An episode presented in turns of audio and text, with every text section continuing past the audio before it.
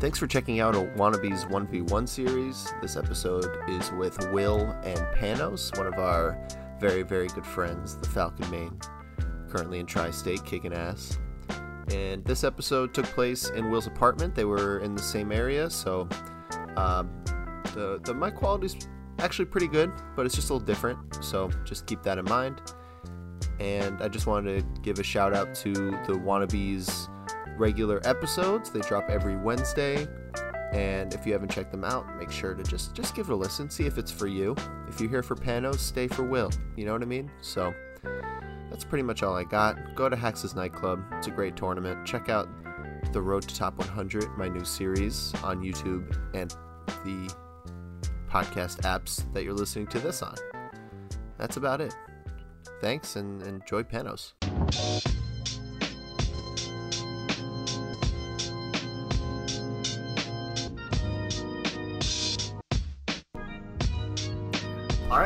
Welcome everyone. This is another 1v1 episode. I'm here with my good friend, longtime listener of the podcast, Panos. How you doing, man? Dude, I'm really excited to be here. Um, what it's been like about a year of friendship at this point. Yeah, Right, very like- unlikely, be- like best friends. Yeah, for sure. Um, I met you at, well, I met you first at Omega Two. Yes, Wayne I remember Money that. Match. Yeah, we were. Supposed You were still play. panties then. Yes, I was panties, and we'll get into that. Yeah, of Uh, course. but um, I met you there. We money match. You seem like a nice enough guy, but you know, I didn't get to really know you at all. hmm And then we met at Tasty. Was it in December, January? I don't even remember honestly. I think it. No, it was. It was December because I remember the PR just turned. It like was like the last tournament before the new PR, Okay. and I remember because it was me and Hax in grand finals that time Yep. because you right. didn't enter. No, Um, and then I invited you to Brooklyn Kumite, that's the correct. first one, Yeah. and then it sort of taken off from there. You said Yeah. you were like working in the city now, and then Yeah. you I, came over, made the trip. yeah. I started in February of this past year. Um. Yeah. So almost a year for that too. But we've been hanging out. We've been chilling. We've been talking about melee plenty. We've been playing melee plenty. So I'm really excited to be here. Really excited to um bring it to the people. Yeah, no, it's gonna be really fun. I mean, also we're doing this live too. Like we were just playing melee with Joe, Yeah. Yeah. and then we're gonna do like some board games and other stuff. yeah. I mean. Yeah. Yeah. This is super exciting. I know, right? It's gonna be Yeah. super fun. Well, all right. Well, I guess first thing first, like we met when you moved to New York, right? So For I work. um I started in New Jersey. Like I grew up there my whole life. Yeah. And I went to Temple University in 2014. Was my first year and I was there from 2014 to December of 2018. Mm-hmm. Um, I moved back to New Jersey. I still live in New Jersey.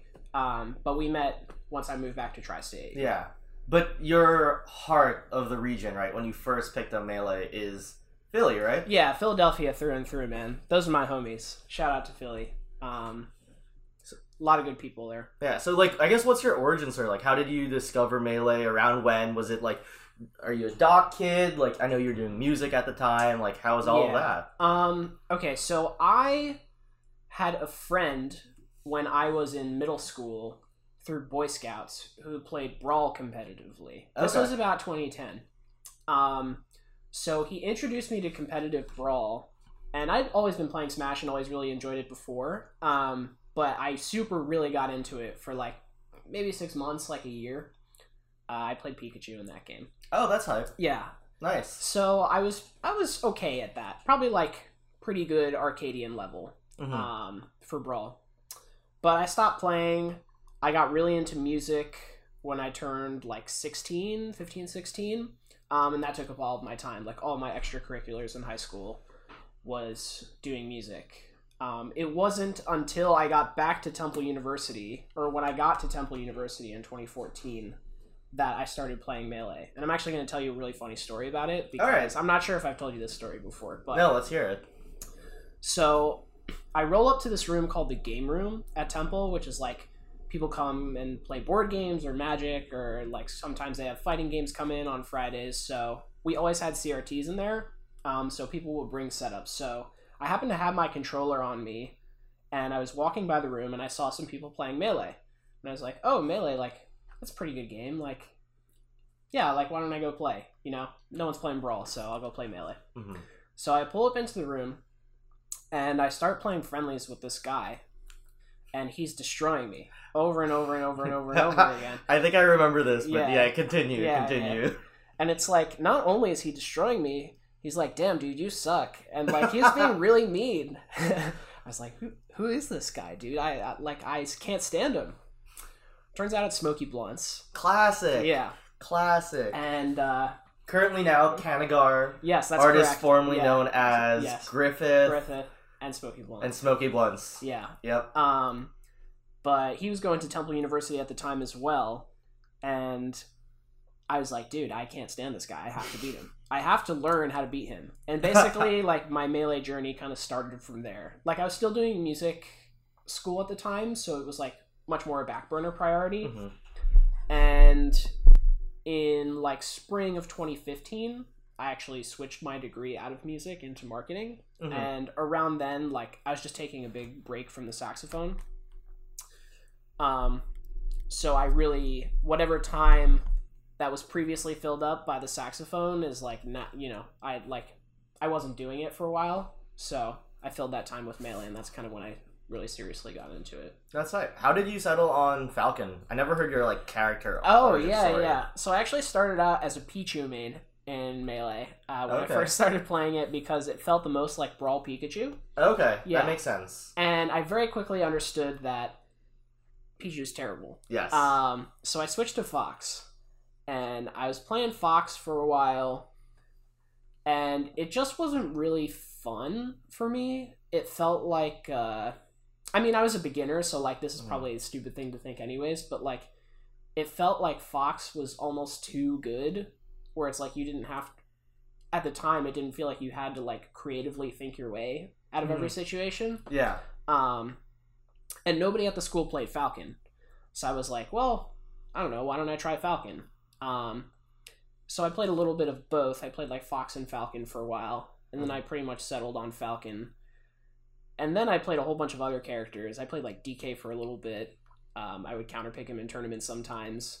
I played Marth, and then I went back to Falcon, and I pretty much settled on Falcon since then. Yeah, but I I remember like you're one of the few like Falcon like very pro Falcon lovers in Tri-State. Like you have him like fourth on your tier list. Like no, he's number about. three.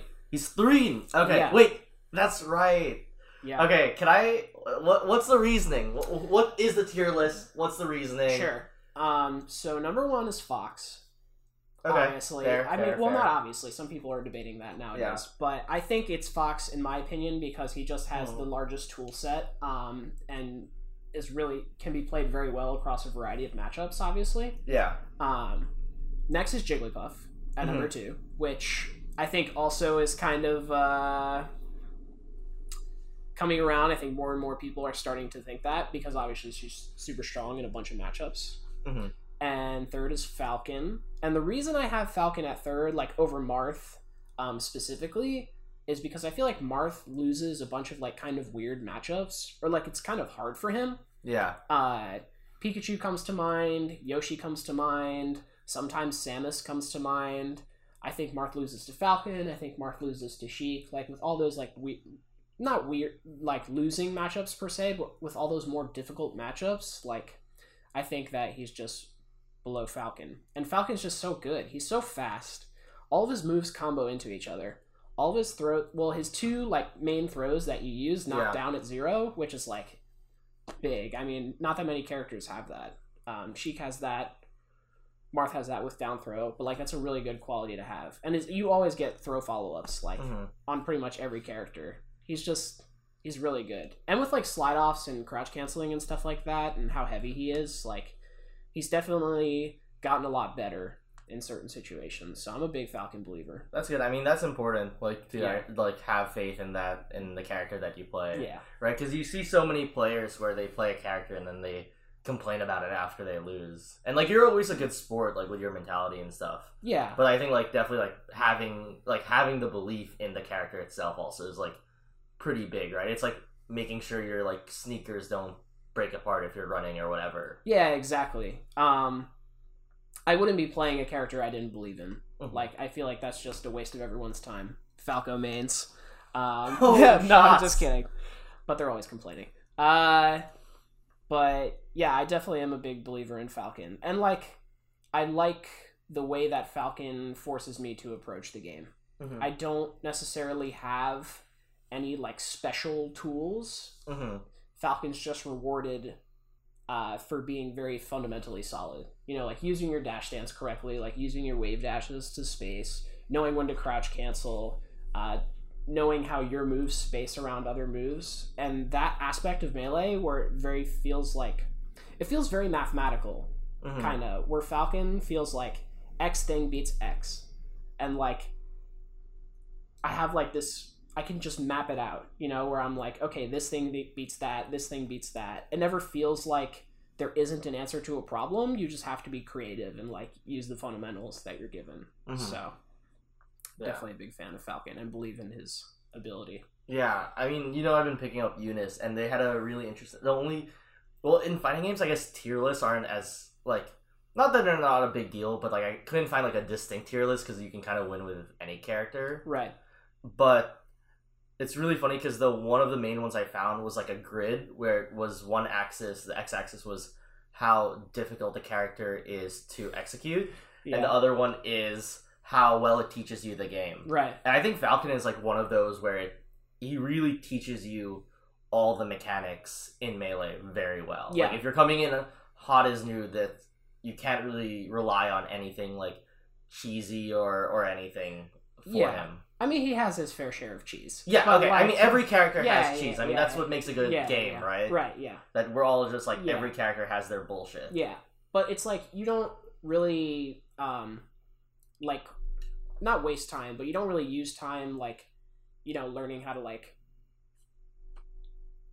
shield pressure with shine. Like Mhm. you know you you have to like play like a not more honest, but like a more simple shield pressure game, and Yeah. it teaches you the game in that way, like very basic, very fundamental. yeah, you cover like more like interactions. Yeah, exactly. right? Like it's not that it, it's not cheese, but it's like you less options cover less things. So Yeah. inherently, if you want to be good with a character, you have to know more options. Yeah, for sure. Right. Yeah.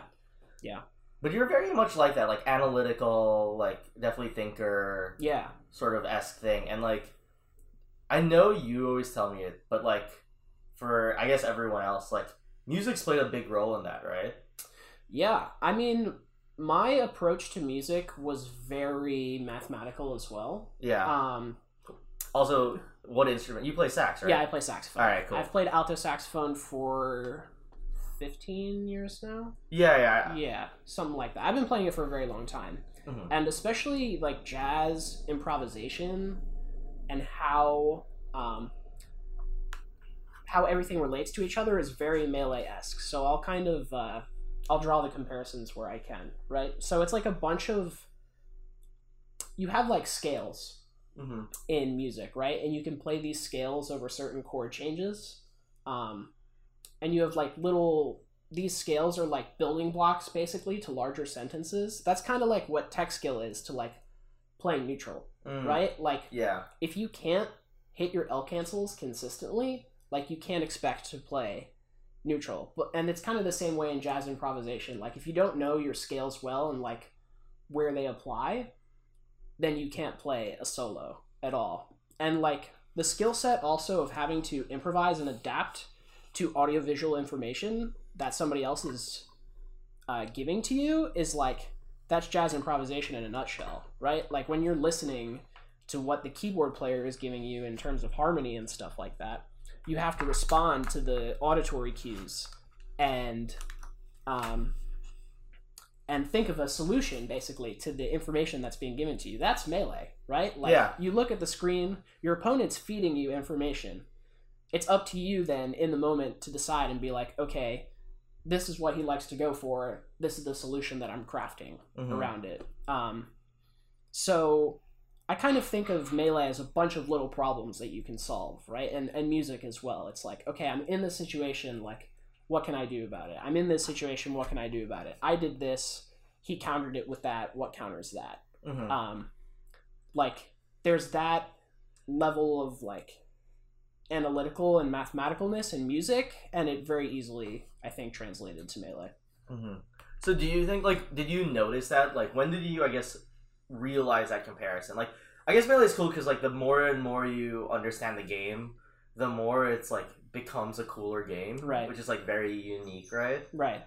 But when did you first draw the comparisons of like and like come to that like because I've heard you talk about that like so many times, Right. Yeah. Like it's just a very Panos like mantra, Yeah. you know. hmm And so I would say like, yeah, when did you draw that comparison? Pretty early into Really? playing the game. Yeah, because Okay. it was like. I mean, I had already kind of understood how to learn something, Yeah. right? And like, once I like actively applied myself to learn something Mhm. else, like it was so easy to like find all these situations where I was like, okay, like this is like doing this in music, like Mhm. receiving this information and like a- approaching it with that analytical brain. I think helped me.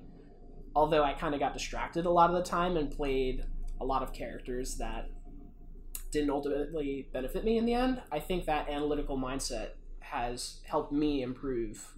Like I think that's what I need to improve. You know, I don't think everybody needs to be that way, but I know for me, like it definitely helped me cement uh, my approach. I mean, you know, like setting up practice routines for myself, like cycling through certain things, um, the way in which I practice, like doing Mhm. it in like five minute chunks. Like these things are all things that I took from music, and like being able to instantly apply it to melee made the comparisons very easy to make. hmm I find that so interesting because like it's always like, I think when people come into the scene, we always think of them as like, oh, like they're new to the scene, they're blank canvases, sort of, right? Right. But it's so interesting because like everyone has like their backstory that's clearly influenced in their like gameplay and stuff like that. Like, you know, I don't remember what episode, but like JD talked about like how he like really needs to hold himself accountable in a way, and like how that like translated from like, you know, practicing like keep him ups in soccer and Mhm. juggling the ball to like what he needs to do and like what works best for him to like motivate him in melee Right. and like for me it's very much like this like almost to a certain like stubbornness like like banging against a wall like mentality from of like hard work from like crew and playing Right. and like rowing in high school and sort of it being like this there's like sort of no excuses it's about like just putting in time and putting in work Yeah. right? Because like in rowing, there's like it's not necessarily that there's no skill; it's a really like skillful thing, but a lot of it is just like this like repetitiveness, right? Yeah. Uh, to it, and so I find it really interesting, like how everyone's like influenced before they get into melee, right? Yeah. and it's like very rare, like, and I guess we're both from the same cut where it's like we discovered this game in college, right? Like, yeah. Where we were already like so influenced and like not of course like not fully developed or like you know we're still growing into our own selves Yeah. but like still a lot has influenced like us and like the way we approached it especially as like a newbie like i always just practiced tech skill when i was like Right. when i first started with fox Mhm. it- because i was like okay like i need to move and stuff like that and Right. you know i live in upstate new york so that's what i'll do Yeah, literally for me, it was like I saw Wizrobe play, and I was like, "That, really that's it." He, to me at the time, like, was that that was that your moment like when you saw that that was like yes yeah, exactly. Really yeah, interesting. Like his kind of um, his way of playing.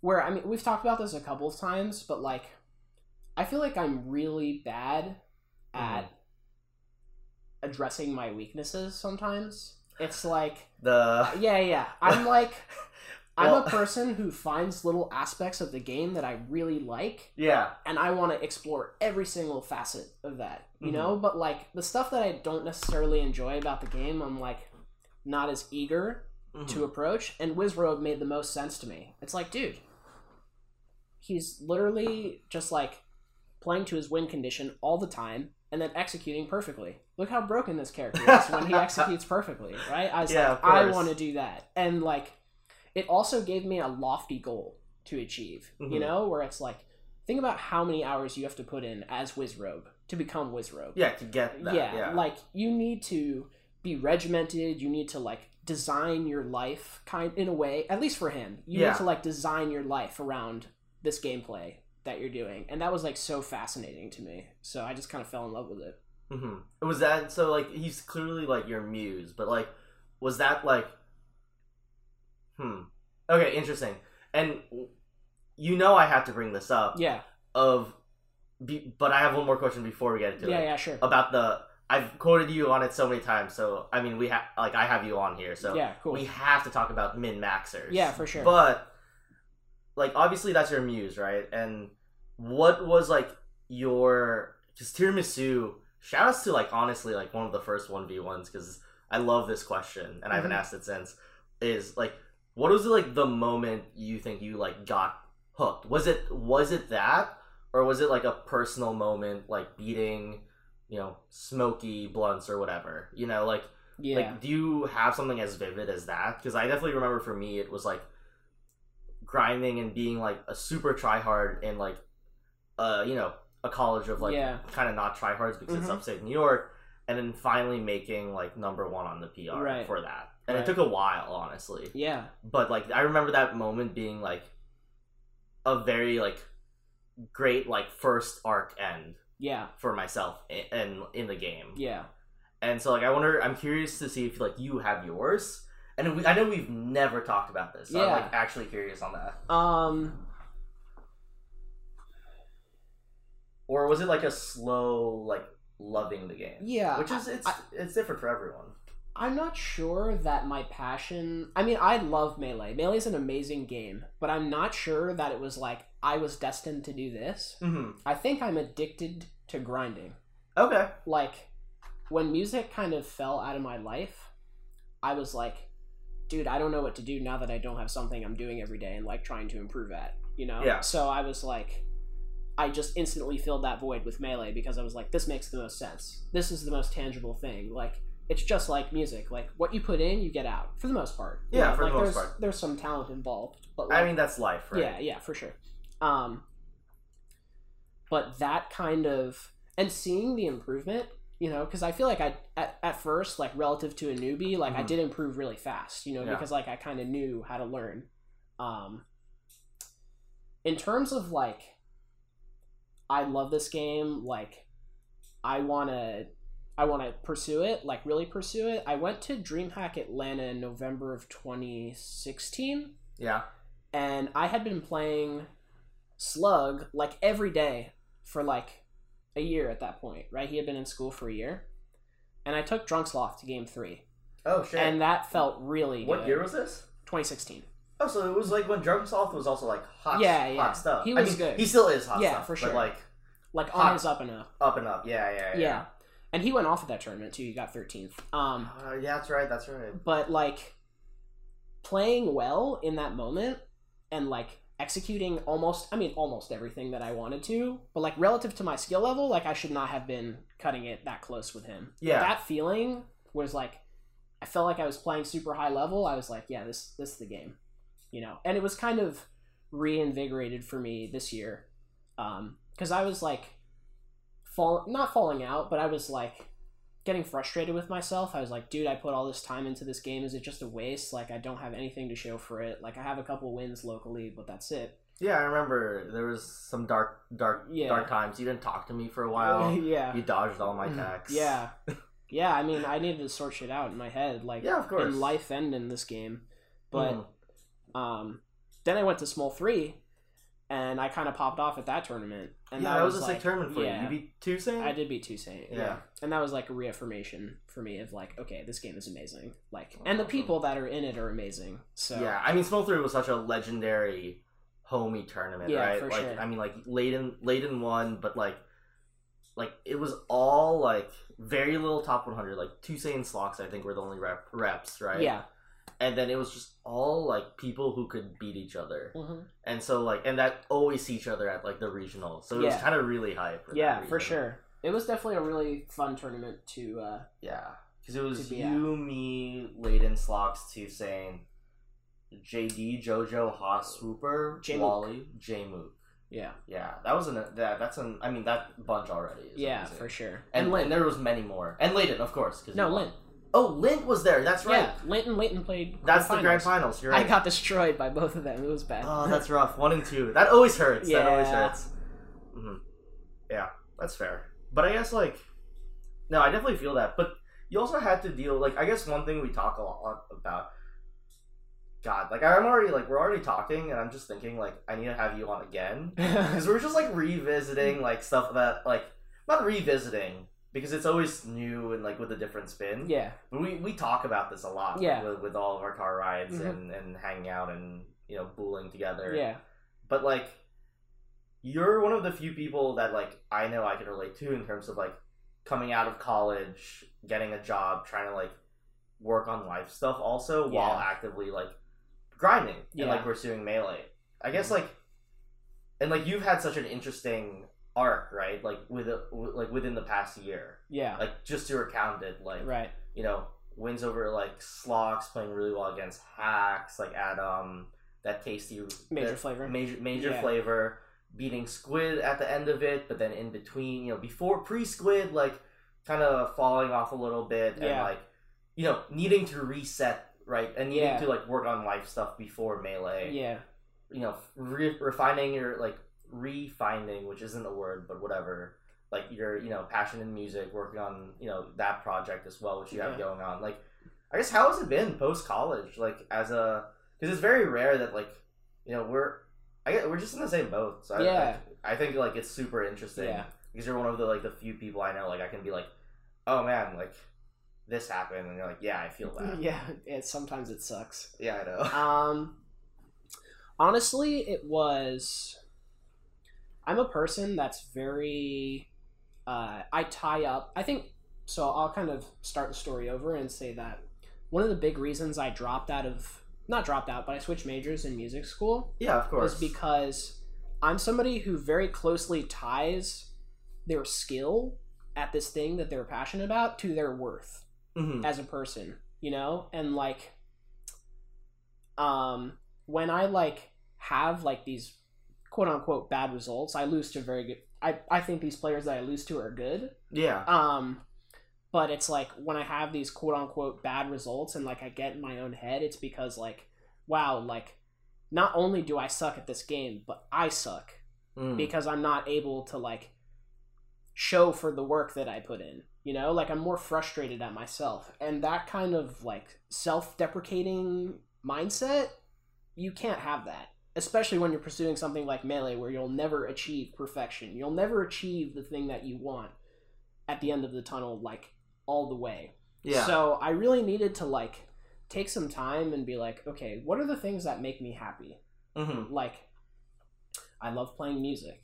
I love playing melee. Like and I love reading. I love um, watching movies, like these kinds of things. I was like, I need to incorporate these things in my life in a healthy way where it's not like I shouldn't be playing melee like it'll be the end of me if I lose, you know? Dude, I, I, I so feel that. I Yeah. was so scared of that too. Yeah. Like, yeah, like the if I stop playing melee and I just like end here, like what was it for? sort Yeah, of exactly.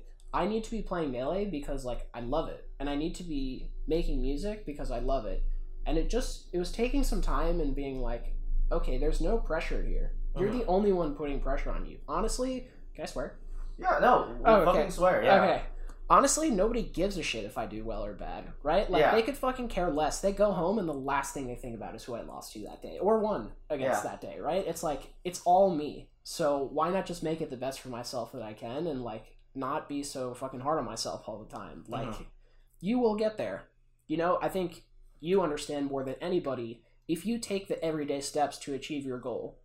The likelihood that you get there is very high, Mhm. right? Especially in something like melee. Yeah. So like just hold yourself accountable, practice every day, play the game, you know, take some time for you, do other projects that you like so when you come back to it, you'll enjoy it. It's not like a chore anymore, you know, you don't have to be so negative about it. It's a Yeah. video game. It should be fun, right? yeah, no, that's so true. It's so interesting though, because I had this really random thought while I.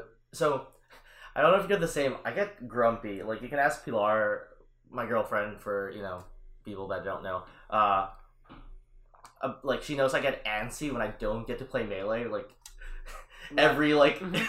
at least once a week sort Yeah. of thing.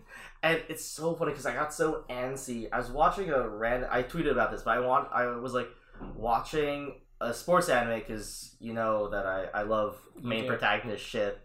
Super corny main protagonist. Like he's small, but he just wants to play basketball, sort of stuff Yeah. but you know like and i was so i, I got so frustrated i couldn't even watch it and i like we just went for this run like Mhm. this super long run and one of the thoughts i had about it that was like so aggravating was like and but it, it still rings with me now and i thought it you know this happened right before christmas so it's Okay. been a so it's been a while but it's like if the metric is melee like it's just that th- you have so many metrics to go by Right. and you have to pick and choose what's okay with Right. you because if the metric is melee then i'm not good but if the metric is life you know that's also up for debate Right. you know being just straight out of college Right. and not like but then so then like and it was so f- not infuriating but i just wrote like because i just recorded my like journaled my thoughts i was like ah yeah. because like it was like I want both, but like you have to kind of just like figure out what metric me- like is good enough for Right. you, right? Because if it is melee, there are clearly players that are traveling more, that are working harder, and that doesn't mean that I'm not working hard. But then Right. it's also because like I'm also like trying to meet another metric, which is work and you know Yeah.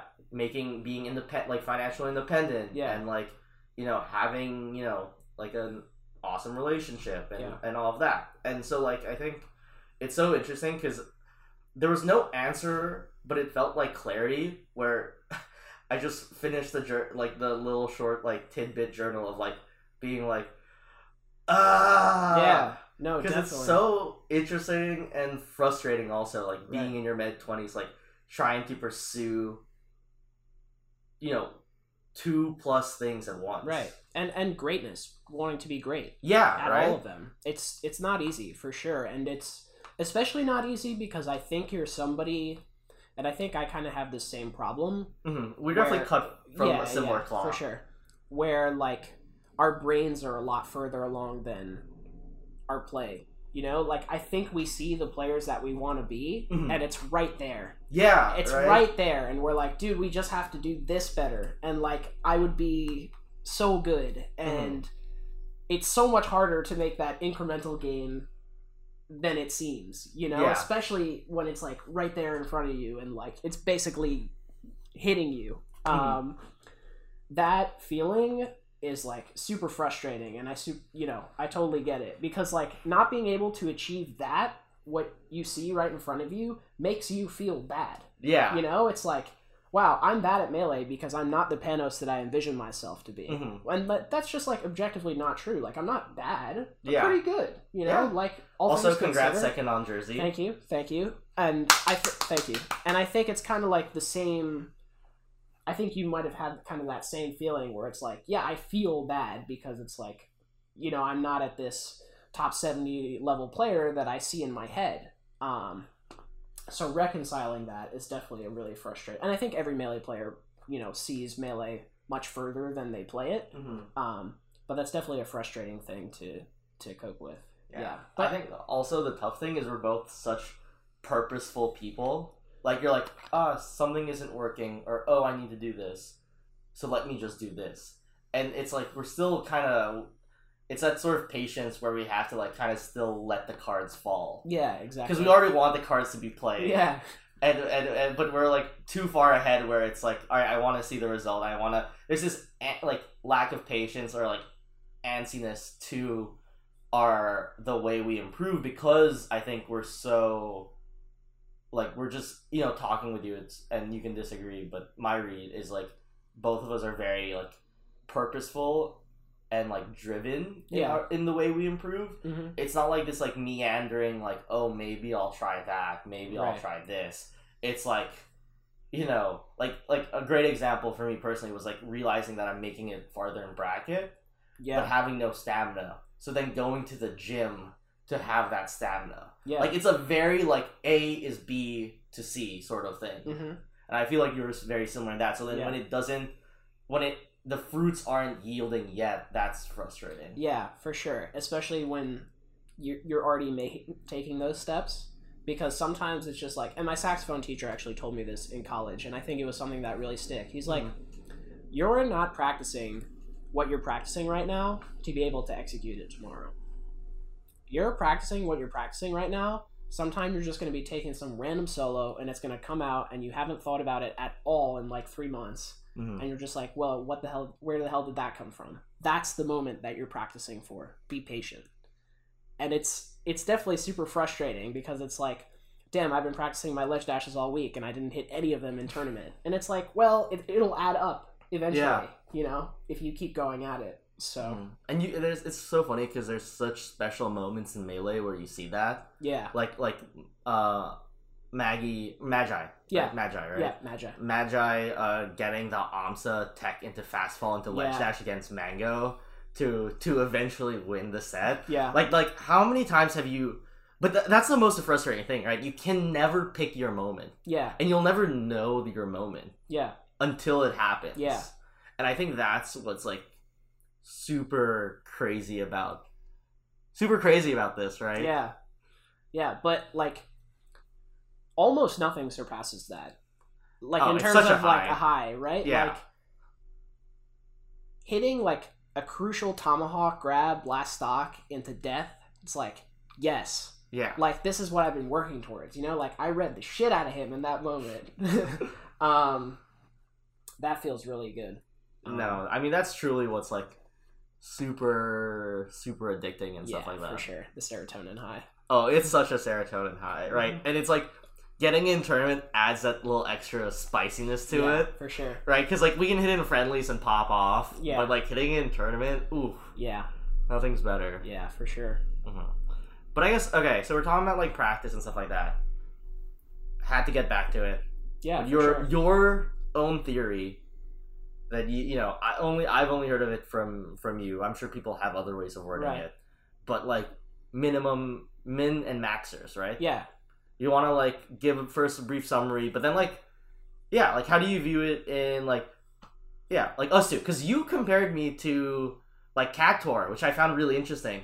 You play I- a lot like Cactuar. I never thought I played like Cactuar. You play a lot like I Cactuar. I Ca- Cactuar is like a fox that I also never watch, which is really interesting too. You should watch him play. You'd be really surprised. I think. Really? Yeah, I think I think you'd be really surprised.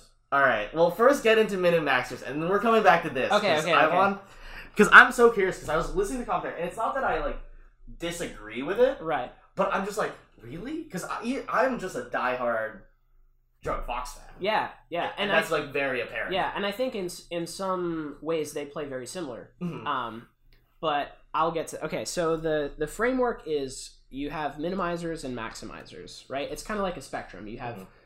um, two opposite ends. So a minimizer is a player who like actively addresses all their weakest points and tries to improve them. Think Leffen, right? He's probably the most obvious uh, example of that. Like Leffen will address any weakness that he has and like try to solve it in the simplest, least complicated way. Mhm. A maximizer is somebody who takes their strengths, like they they pick up the controller, they're pretty good at a couple things, and they just max out those stats, right? If you imagine yourself like a Skyrim character, like you have a couple stats that are just like boom, massive, and the other ones are like kind of tiny, whereas a minimizer is a little bit more like evenly spread out. You can think of like Wizzrobe. I think Mango is a good example of a maximizer. Zain, when he was on his come up, was a good example of a maximizer, right? He was Mhm. playing like pretty degenerate neutral, and I think like we we still kind of see it sometimes, but like it's much more well rounded now. I think he's not always dashing back. Like Yeah. when he was on his come up, it was like literally wait in the corner, falling forward air over and over again.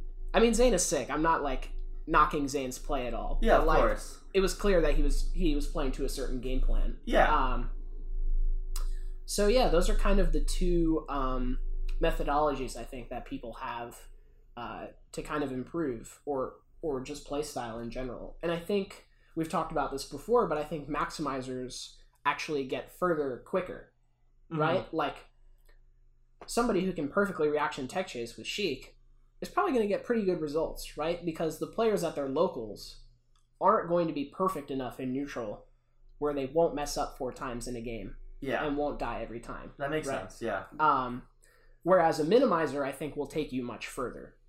Mhm. If you think of like a DruggedFox or a Leffen, where we look at the peaks of their play, and it's like, dude, literally nobody can touch this guy. Like, Mhm. how how on earth am I supposed to compete with that? Whereas if you watch Wizzrobe sometimes, it's like, okay, there's a lot of very clear holes that are being exploited in his game plan right now. Mhm. So that's kind of where the the whole methodology, not methodology, the whole framework came from. Just like watching different players and kind of like just noticing that this was a thing over time. Uh, and yeah, I feel like I'm definitely a maximizer. I feel like you're more min. Yeah. So first, I guess about you, like maximizer because like definitely you're from the wizard cut and Mhm. like you like you're trying to really max out those like reaction tech chases, Yeah. playing reactively and stuff like that. But I think that like what's interesting is that I think I think the where we deviate is that like yeah, I can see why minimizers can go farther. Right. But at the same time, like you think of like amazing maximizers, and it's like the the X factor is the fact that you know in a fighting game, and this is like just true for any sort of competition, Right. right? Right, where you're interacting with someone else, Yeah. you know, whether it's you know a video game or in real life, right, Mhm. in a sport. Um, if you can force them to play your game, where your strengths just significantly outweigh Right. your opponent's strengths, right? Where, you know, maybe X doesn't matter because you're playing a Y sort of game. You know, if that makes sense. Right. That, I think that's when maximizers like really, really shine. Like yeah. one person I think that's really amazing about that is like or a set that I think is a really good example of it is uh, Moky versus Fiction. Okay. At which tournament? At uh I think was it Big They House? play at Big House. I feel like they play. I wanna Big say Big House. Okay. But don't quote me, but everyone can just Google search it. yeah. Yeah. Um, but Fiction was playing so fast, Yeah. and that wasn't because he wanted to. And right, Fiction lost Right. because, and he even tweeted like, "I'm never gonna like play that fast again Yeah. Moky." But Moky forced him to play where speed and those like more instinctual, like gameplay sense Was a determining factor. was the determining Yeah, factor in this yeah. game five set. Mhm. And I think that's so cool because it's Yeah. like clearly Moky played on a skewed battlefield and he had the higher ground Right. because of, of his like and not to say that Moky's just a maximizer, right? Like everyone's it's a scale, it's a spectrum. Yeah. but for sure. but it's so interesting because like that was such a clear thing where like that thing decided the set. Right. Exactly. And I think that another really amazing example of that is Zain versus Mango. Yeah. Right. I mean, he literally just forced him to play a one-player game. Like Zain Yeah. did not get to play at all. And it's Mhm. like if you're At birthday bash. yeah yeah at birthday bash Yeah, like yeah, that makes sense. maximizers I think will inherently have higher peaks. Yeah. Um, but I think minimizers will have more consistent play across the board, probably. Mhm. But yeah, I mean, like if Wizzrobe literally executed his game plan perfectly every time, like there's no way he wouldn't win every set, right? Mhm. Like his his game plan is just so perfectly sculpted out, and his reaction times are so godlike that I mean, it's he's just gonna kill people every time that he hits them, you know, and he's insanely patient. Um, but if you take a look at a guy like Crush or like Leffen or DruggedFox, I'm naming all Fox players, but they're other players. I yeah, think of course. I think Pew Pew is another good minimizer. Mm-hmm. Um, if you look at those guys, Lot I think is a good Yeah, one. Lot Lots is of, an lots of lots of great floaty example for Yeah. sure. um, if you look at those guys, they generally don't play super bad. You know, not not that often, anyways. Um, whereas you see Moky losing to a Morse code a couple times. You see Wizzrobe losing to an RK, Lucky, you know, L. Fiction, L, exactly. Yeah. Um, so I think it's just the approach that you want to take. You know, there's no dead set best way, but in general, in my heart, I feel like minimizers tend to be more successful across the board. Mm-hmm. Alright, wait. So, I'm gonna just ha- ask JD to, like, cut this out. I really gotta pee. Go for it, dog. Ah! No, so yeah, that makes sense, like, about minimizers and maximizers. So, like, it's interesting, though, because I feel like you don't really... It just happens inherently. yes. like like there is sort of no choice to the matter almost. Like you can not not choice, but there are certain like tendencies that you look for. Like even like when I play, I try to think about like where I'm overextending, like what. I guess the best way is like you know me. I I love quotes, but like you know Bruce Lee of like really chopping. I guess this analogy of having like a block of marble Right. and removing marble to make a statue, right? Removing the excess. Yeah. Yeah. Exactly. And I guess that's like very much the way I think about, Yeah. like thought about the game, like Yeah. when I first started out Mhm. and stuff like that. but yeah i think like generally people's like natural problem solving skills like will le- lead to one like i feel like if you ask kjh to solve a problem like he'll just inherently think of something way more complicated than it needs to be sometimes Yeah. because like that's where his brain goes Yeah, you take a you K- you give KJH or DJ a problem, and you, you come out to different solutions. Exactly right, and that's the beautiful part of Melee Man. You can watch two people play the exact same character, Mhm. and like they look so different, right? Yeah. Like Cactuar, for example, Apparently, apparently, looks a lot different than Slox. yeah. He does. Oh, for sure. yeah.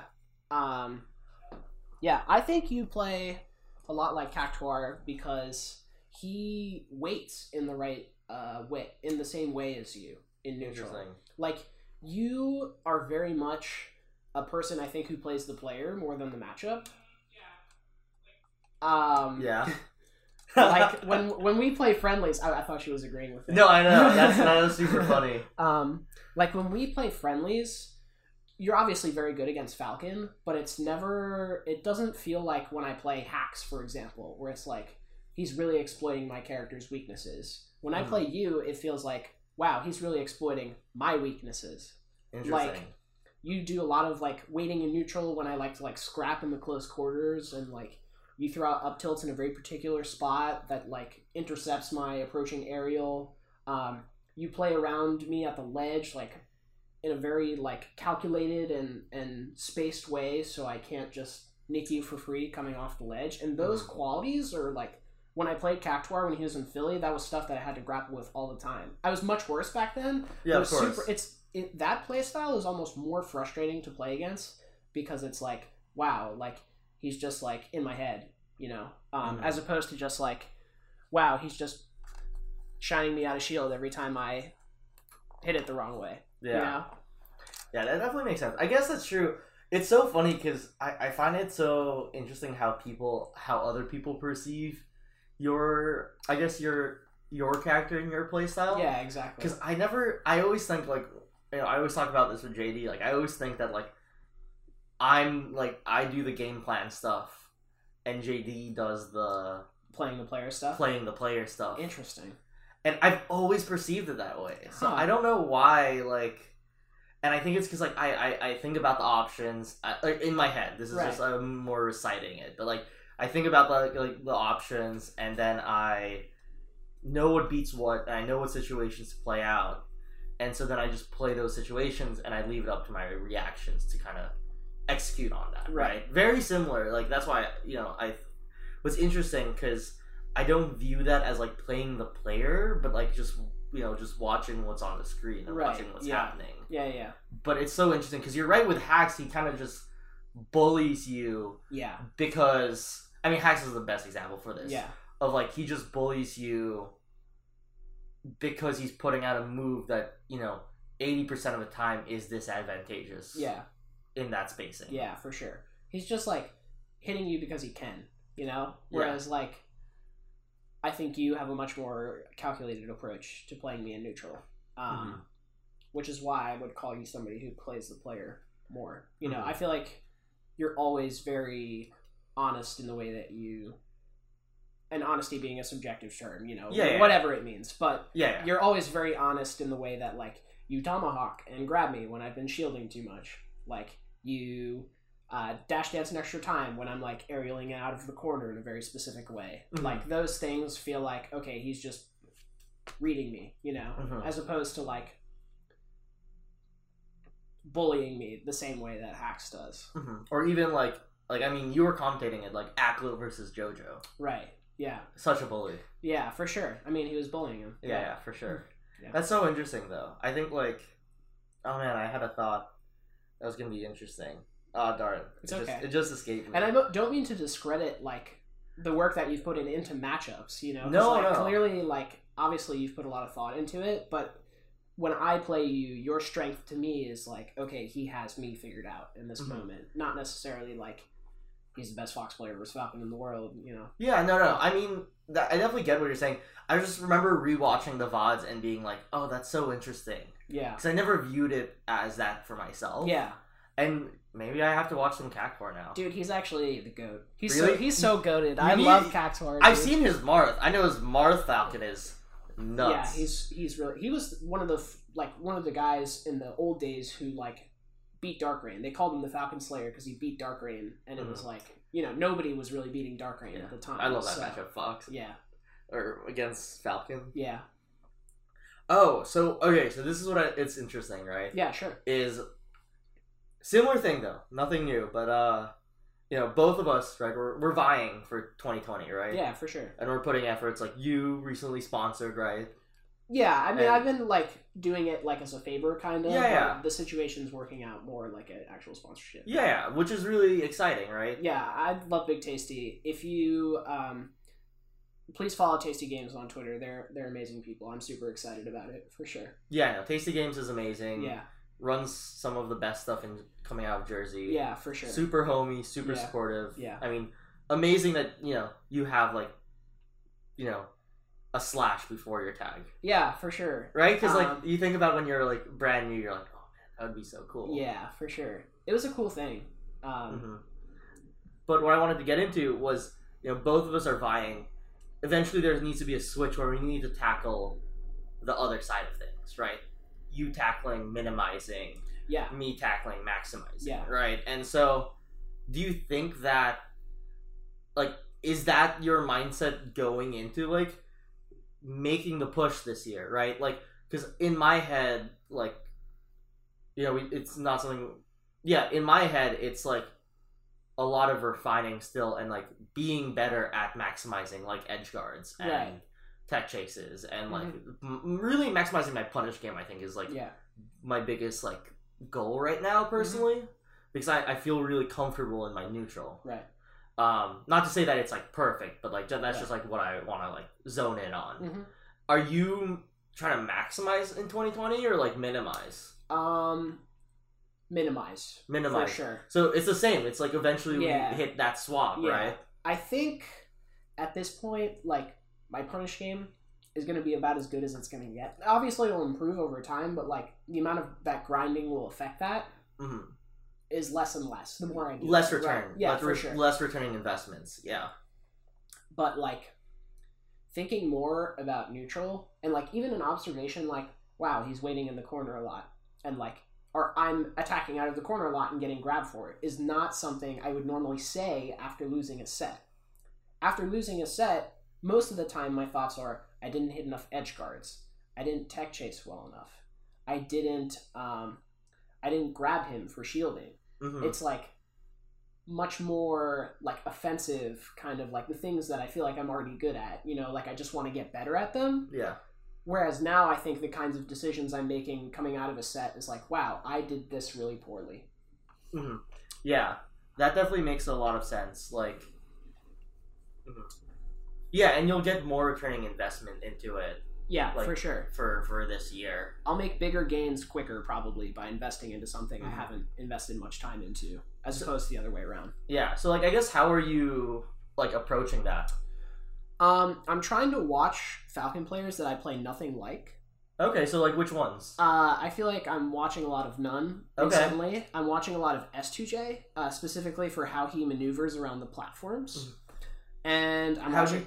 Oh, sorry. Sorry, are you watching? and I'm watching a lot of and Smokers. Nice. Yeah. Do you think all of them are minimizers? No, No. Okay.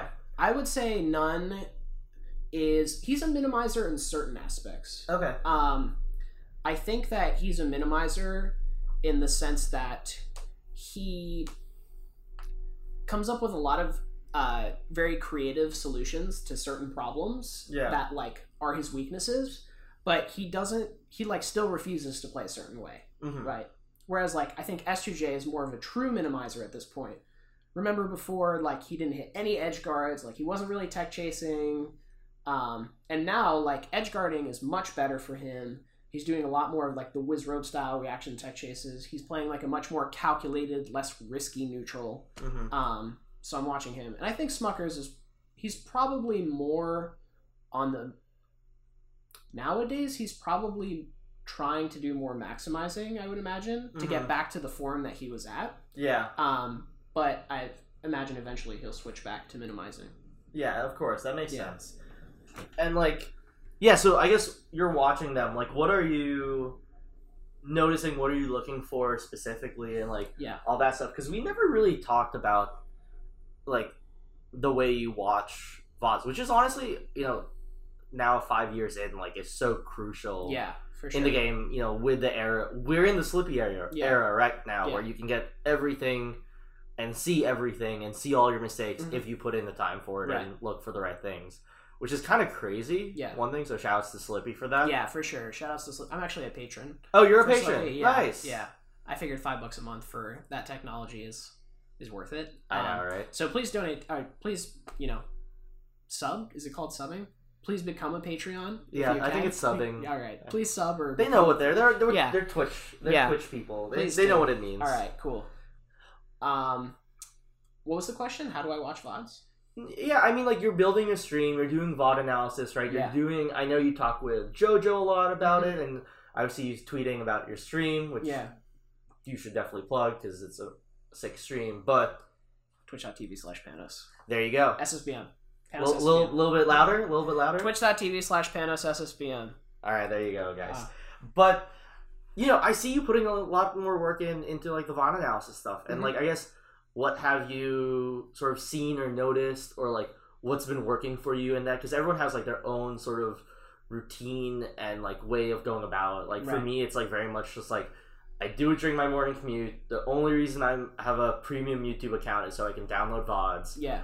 And like I'm looking for two, three things that I don't know the answer to. Right. I'm hoping to have ideas by the end of it. Mhm. Like that's how I go about my VOD analysis a lot, Yeah. unless I'm watching like myself, and then Yeah. that's where I see, that's where I get, find questions to ask Mhm. to watch other VODs, if that makes Right. sense, right? How do how do you go about it though? So I choose uh, one set to watch for an entire week. Interesting. Um, yeah, so the first day I do a very detailed VOD analysis where I'll, I'll start and pause for every interaction, and I'll assign the interaction one of three things punish, neutral, or defense. I'll put a little thing next to it, and then I'll write the interaction, right? Are you jotting this down on paper, or using? Mm-hmm. Okay. yeah, I have an actual notebook at home. All right, cool. Because there's this cool app uh, that lets you like keep notes at ask timestamps on a VOD. Oh, which you might like if you're Yeah. trying to build your stream too. I'm definitely down for that. right, I'll, I'll, I don't know what it's called right now. Yeah, send it to me But I'll send it to you. But continue. So Yeah, on paper, yeah. which you know, arguably studies have shown is better anyway. Yeah. For memory yeah, wise. exactly. Okay, so continue. For me, the kinetic, like remembering the moment where I wrote that down, is how I remember things. Okay, Um, that makes sense. Yeah. Uh, so kind of the reason that I'll do that, call it P, N, or D, like punish, neutral, defense, Okay. is like I can look at the end of it. Uh, I can look at the end of the VOD analysis, tally them up, and be like, okay, I need to work on my punish game. That's my macro thought. Then it's Mhm. like, what do I need to work on my punish game? What kind of situations have come up the most often in this VOD analysis? Mhm. what do I need to work on in my neutral game? You know, what situations come up the most often? And then same for defense. Um, so when I'm watching these more skilled players play, uh, generally I'm looking at the things that they do that I would not do. Okay. That- Like yeah. it's like he n0ne made this choice here. He got an up throw. He could have gotten a regrab, but he went for a double jab and instead read the roll back with a knee. Mhm. We saw him do that type of EW. Yeah, Oof. No, I'm just kidding. Yeah. Um, but it's like, why did he do that in that situation? Well, it's like, okay, it secures him a stock much faster. And like thinking about those situations and it's like rationalizing why these players are making these decisions that I would not have made helps me to then weigh it against my own decision and be like, he made this decision for this cho- for this reason. I made this decision for this reason. His decision works out better in this in this scenario most of the time. So let me just cop that.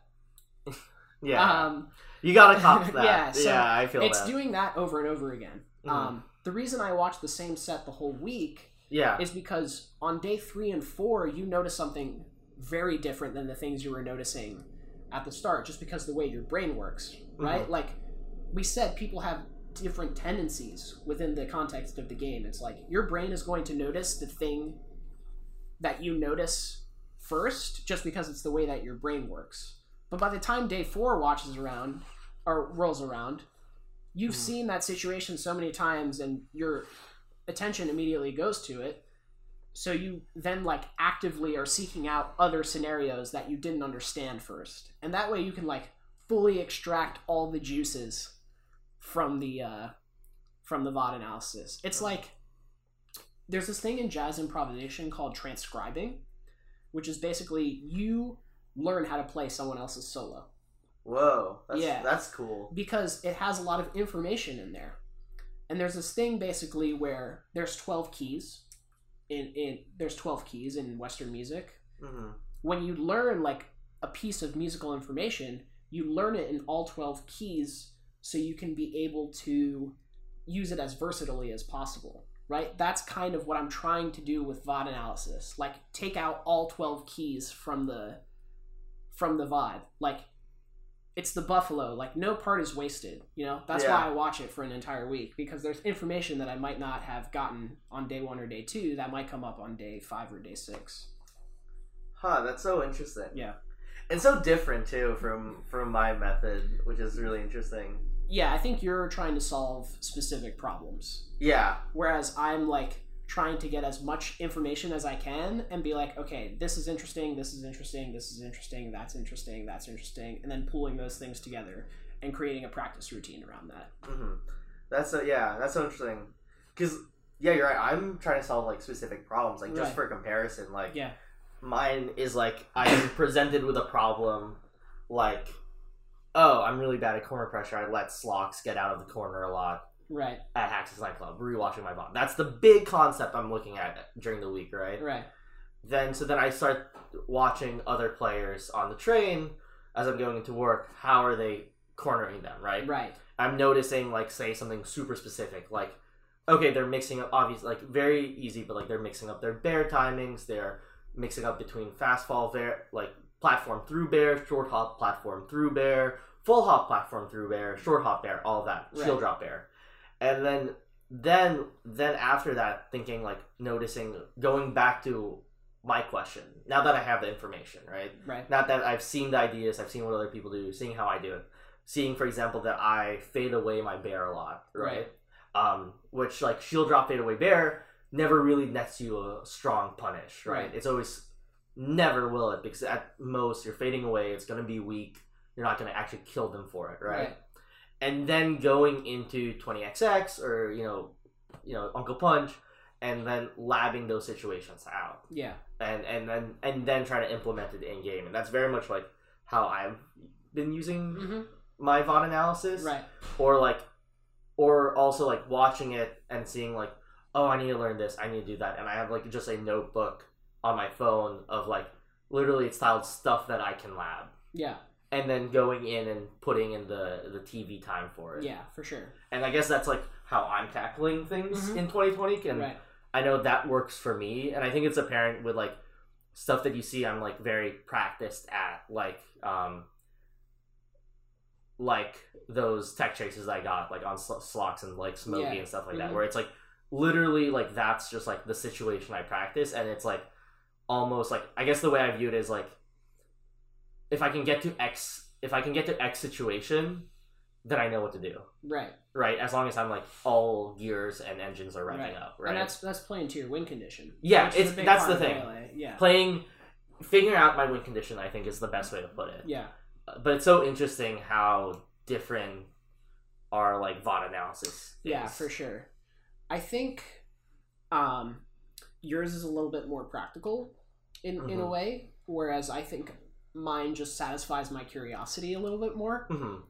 um But our needs are also different, though. yeah for Like sure you know, you're coming in from more of a maximizer right aspect, exactly and I'm coming in from more of a minimizer. Right. So our strengths and needs are inherently different. yeah for sure um But yeah, VOD analysis is so exciting. Yeah. It's like, well, it's tedious, but the information you get out of it and applying the information, because like VOD analysis has all the info, right? Mhm. Like the information's all there for you. Yeah. The interesting part is extracting the information, interpreting it, and crafting a practice routine around it. Mhm. Practicing that thing, going into the game, executing it. Now you realize you're weak at something else. Let's start over. Yeah. What's happening next week? What are we working on next week? And the week after that, and the week after that. Um, that like grind and slowly solving all these little problems, obviously is super gratifying. Like Yeah. so that's why I both enjoy VOD analysis and like it's something I'm steering towards more because it's like I'm getting to a point where I'm solid on some stuff for now. Yeah. you know, like I don't know how much I need to grind reaction tech chasing every day outside of like maintenance practice. Mhm. Like do it 10 15 minutes out of de- every day, watch animations on the bus, something like that, you know? Mhm. But I could get a lot of uh, benefit out of practicing my ledge tech skill or like practicing my aerial drift so I can with punish Jigglypuff when she's going for back airs. Like situations that I'm losing more often, like I need to be focusing, have more focused attention on. Mhm. Um. So yeah, super cool. yeah, I mean, that's super fun. yeah. Like, I'm getting like a Facebook thing. That's weird. I'm gonna close it. Jesse, you're ruining this podcast. Don't message me. It's okay. That's kind of funny. Uh, yeah, I I guess I feel that.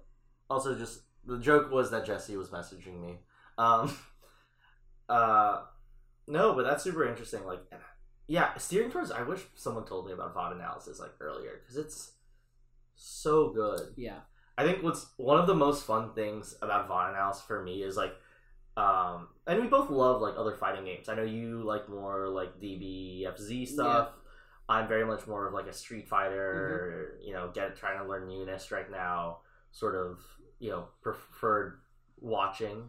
and that's funny. I think that might also play into our min max personalities. I think Street Fighter is much more of a minimizing game, whereas DBFZ is like, it's it's true though, right? Yeah, like yeah. DBFZ is like a lot of button pushing and like. But yeah, sorry. Continue with No, no, no, no. I just it. thought that was it. funny. No, I just that, thought that that's was so funny. funny. No, no, I'm smiling. Like, I mean, just like, I was just like, you. Yeah, it's just where our Damn. brains are naturally attracted. I Yeah. like all the moving things. Like you're more like, this is very honest rock paper scissors, and like it's super cool that Like, he's just just like, did he just fucking walk up four times and grab? Yeah, exactly. Like, who is this yeah, guy? Exactly, exactly. Sorry, But- finish your thought. So yeah, yeah, but what was so interesting is, do you ever like, uh, I mean, I've learned that like, and this is just gonna go for the rest of my life that I love fighting games Yeah. personally. Like any fighting game, I I love, right? Mhm. But it's so cool watching another fighting game for fun because that's what I do to relax a lot of the time, and seeing them implement the idea, and then trying to think, how do I spin this for melee? Yeah, for Like- sure. like yeah. that like do you have those moments because i think those are that's also like another type of vod analysis almost Yeah. that's like super interesting because it doesn't like 2d fighters just don't translate naturally to melee hmm and you have to put a spin on it so that it works Right. Um. Yeah, definitely. I think about that kind of stuff all the time. Like how it, I mean, like or maybe not with with fighting other fighting games but with music or whatever Yeah, like sure. other concepts that sure. like like i wonder if i see can see this Yeah. melee So there's this really good Greek tennis player okay Stefanos Tsitsipas. He's like the sixth best te- tennis player in the world. He's Greek, okay and I've been watching a lot of his matches. And like obviously, there's a lot of parallels between tennis and melee. There's Yeah. a whole book basically that people read. The Inner Game of Tennis. All these melee players read it. yeah i know Um, there's a reason why, right? Yeah, of course. Lots of parallels to be pulled out there, but like, especially like the competitive mindset and looking towards other athletes and like how do they cope with that um, is something that I explore a lot. But definitely like fighting games. Uh, when I watch them, I learn a lot about like how to play neutral and like how to play to the information that your opponent is reading you. Because I think melee, more so than any other fighting game, you're able to muscle your way to a victory more often than not, right? Like yeah you can just have more tech skills sometimes and straight up win. Dude, that's so true. it's in melee. It's Yeah, just it's it's, the truth, true, yeah. right? Um, I don't know if that's true in fighting games. At least when I watch it, it doesn't appear to be true. Especially the You know? newer ones. Yeah. Definitely the newer ones. I think like maybe with the older ones like Marvel 2, Yeah, for sure. you can bully people. Yeah, But you can't bully them the same way.